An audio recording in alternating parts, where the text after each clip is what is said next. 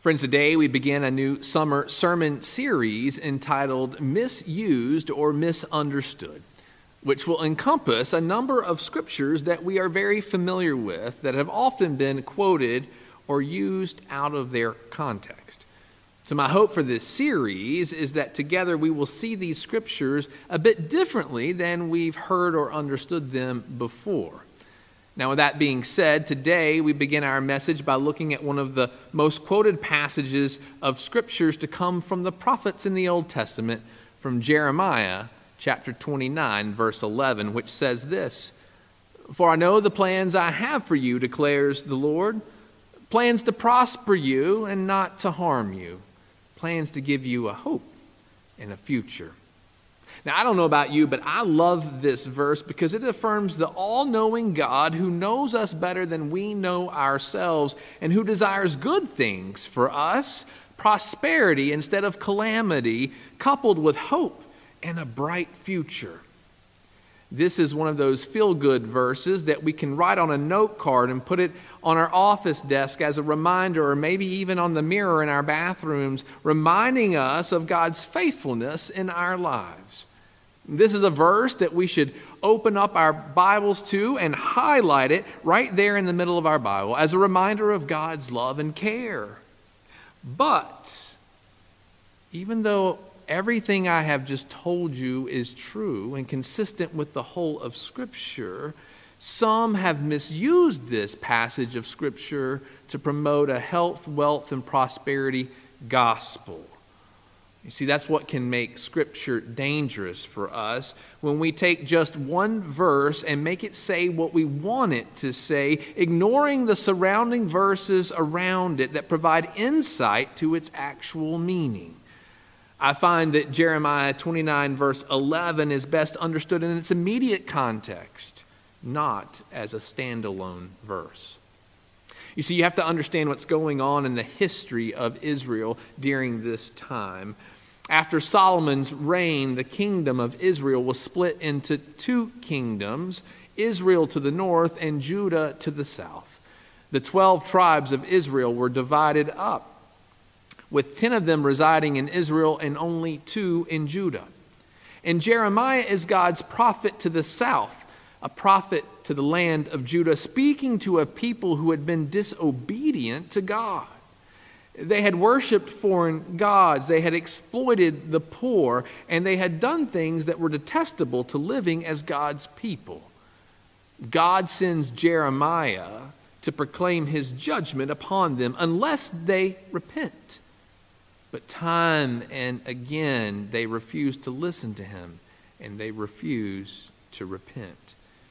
Jeremiah had prophesied that God would punish them by sending the pagan nation of Babylon to destroy Jerusalem, taking them away from their homeland to live as exiles in Babylon. He predicted the destruction of God's temple, the brutal killing of their people, and a 70 year period of captivity. He spoke these things to the king of Judah, first to Jehoiakim, and then to Zedekiah, who took the throne after him, but to no avail. Neither of them listened to his words. And the judgment that Jeremiah had predicted finally came true in 597 BCE when King Nebuchadnezzar and his army surrounded Jerusalem and waited 18 months before setting fire to the city. After attacking Jerusalem, the Babylonians forced the majority of the people of Judah to serve in Babylon under Nebuchadnezzar's rule. But Jeremiah remained in the promised land of Jerusalem that had been reduced to smoldering rubble with a remnant of others.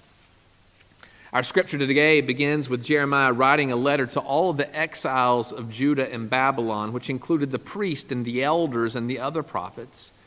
His letter is God's word to his exiled people, offering the truth of what's taking place and what they are to do. Jeremiah tells them Build houses and settle down. Plant gardens and eat what they produced. Marry and have sons and daughters. Find wives for your sons and give your daughters in marriage, so that they too may have sons and daughters. Increase in number there, do not decrease. Also, seek the peace and prosperity of the city to which I have carried you into exile. Pray to the Lord for it, because if it prospers, you too will prosper. Once again, Jeremiah's words are not what the people of Judah want to hear. They have experienced death and destruction, the complete annihilation of their homeland. God's temple burned to the ground, and now they find themselves in a foreign land filled with pagans who worship all kinds of deities. And now, Jeremiah tells them that they're to settle into a new normal he tells them to make lemonade out of lemons, to build homes and to plant gardens and to build up their families. He tells them to be peaceful and to seek the shalom or the well being and prosperity of the city that they've been carried to. And if that's not hard enough to hear, they are also to pray to God to bless Babylon.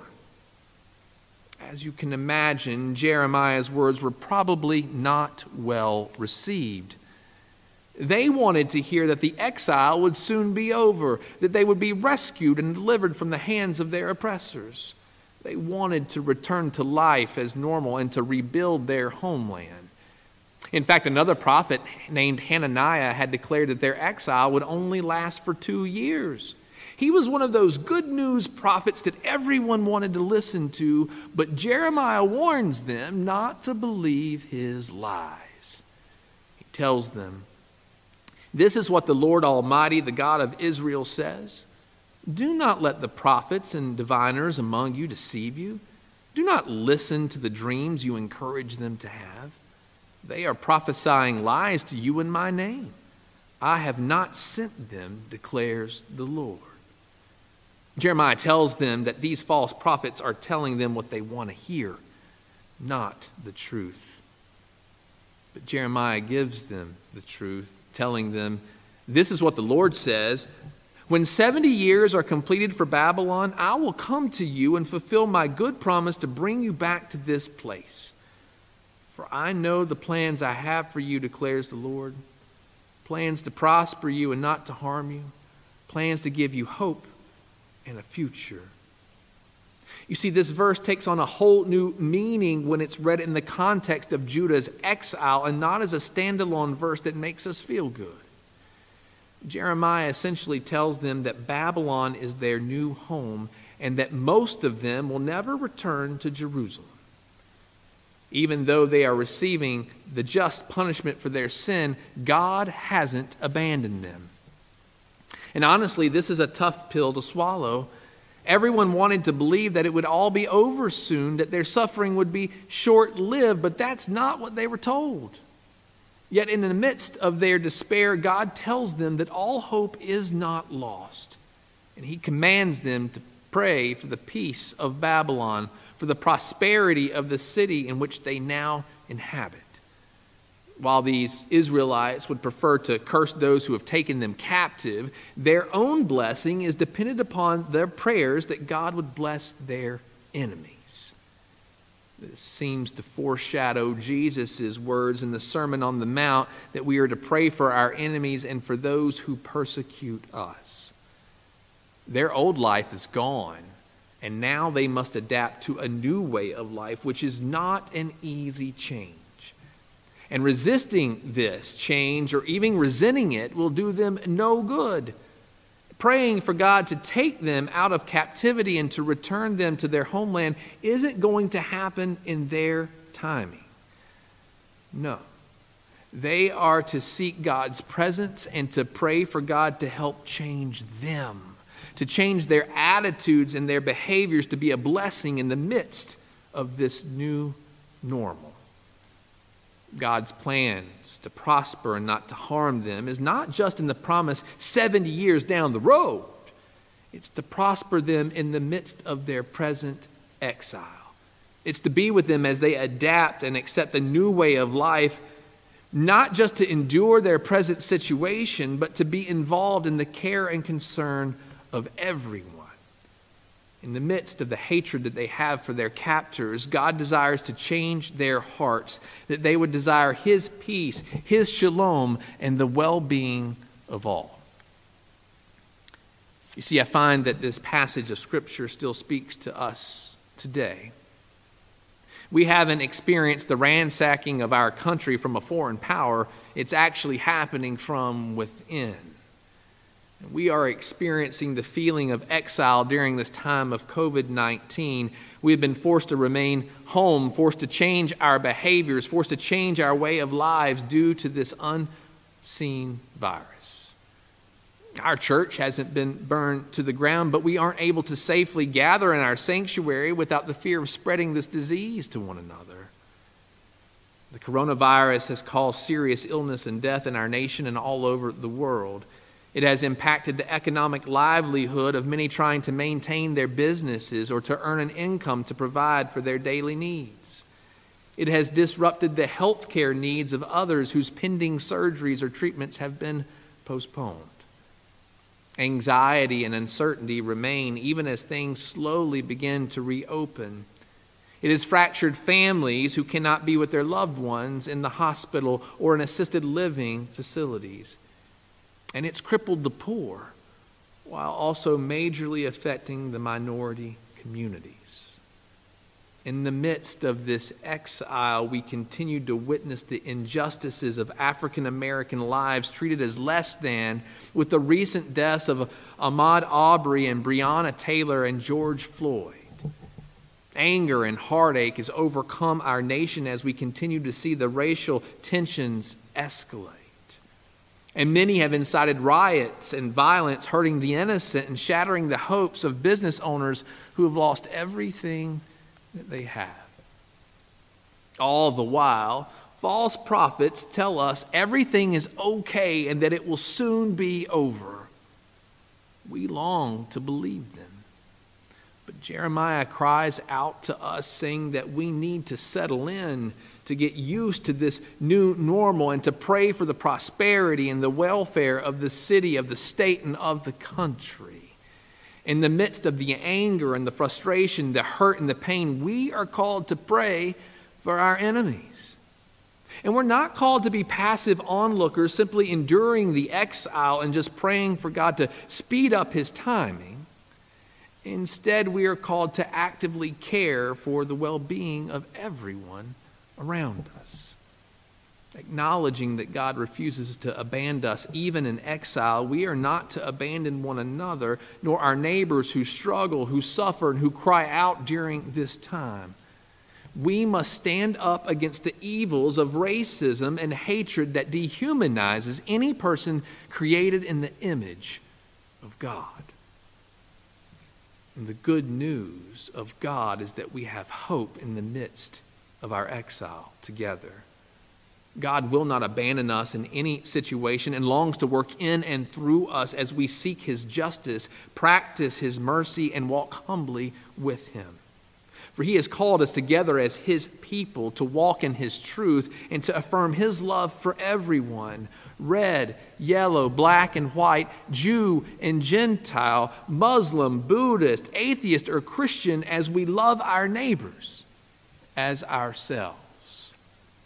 The Apostle Paul writes, For everything written in the past was written to teach us, so that through endurance taught in the Scriptures and the encouragement they provide, we might have hope. We learn from the past. Israel endured their exile as they lived into a new normal, praying and working together for the shalom of everyone. Their hope was placed upon the shoulders of the God who led them into exile, who remained with them in the exile, and who carried them upon his shoulders out of exile, exile and back to their homeland as promised. Today we find ourselves in exile, wondering if God has abandoned us. Friends, he has not, nor has he brought this calamity upon us. It's true that we all want a quick fix. We, we want the virus eliminated. We want peace and reconciliation in our nation, and we want God to snap his fingers and make it happen right now. But God calls us to seek the welfare or the prosperity of the city, to be bearers of His grace and of His forgiveness, to combat hate with His love, and to walk alongside all who struggle as God does so with each one of us. In the midst of exile, God gives us a word of hope. For I know the plans I have for you, declares the Lord plans to prosper, not to harm to give you hope and a future. This is good news. All is not lost. God longs to prosper us in the midst of our exile, to give us hope and a future now as we work together for the peace and well being of our community, of our state, and of this nation with God's help, together we can proactively endure this time of exile, acknowledging His presence with us, promoting His kingdom reign as we stand in solidarity as a church family who extends arms wide open to embrace anyone who longs for comfort, peace, love, and especially hope. Now more than ever, the church is called to be a witness a witness to the love of God that we believe comes to us in the flesh in Jesus the Christ, who cares for everyone, who was willing to give his life as a ransom for each and every one of us, that we might know God's love, that we might accept it, and that we might live into it together. So, friends, let us, in the midst of exile, recognize God's presence with us and among us, and let us be people who together endure because of the hope that we have in the God who has created us, who has redeemed us, and who sustains us to live as his people together, especially during this time. Friends, may it be so this day and forevermore. In the name of the Father, and of the Son, and of the Holy Spirit. Amen.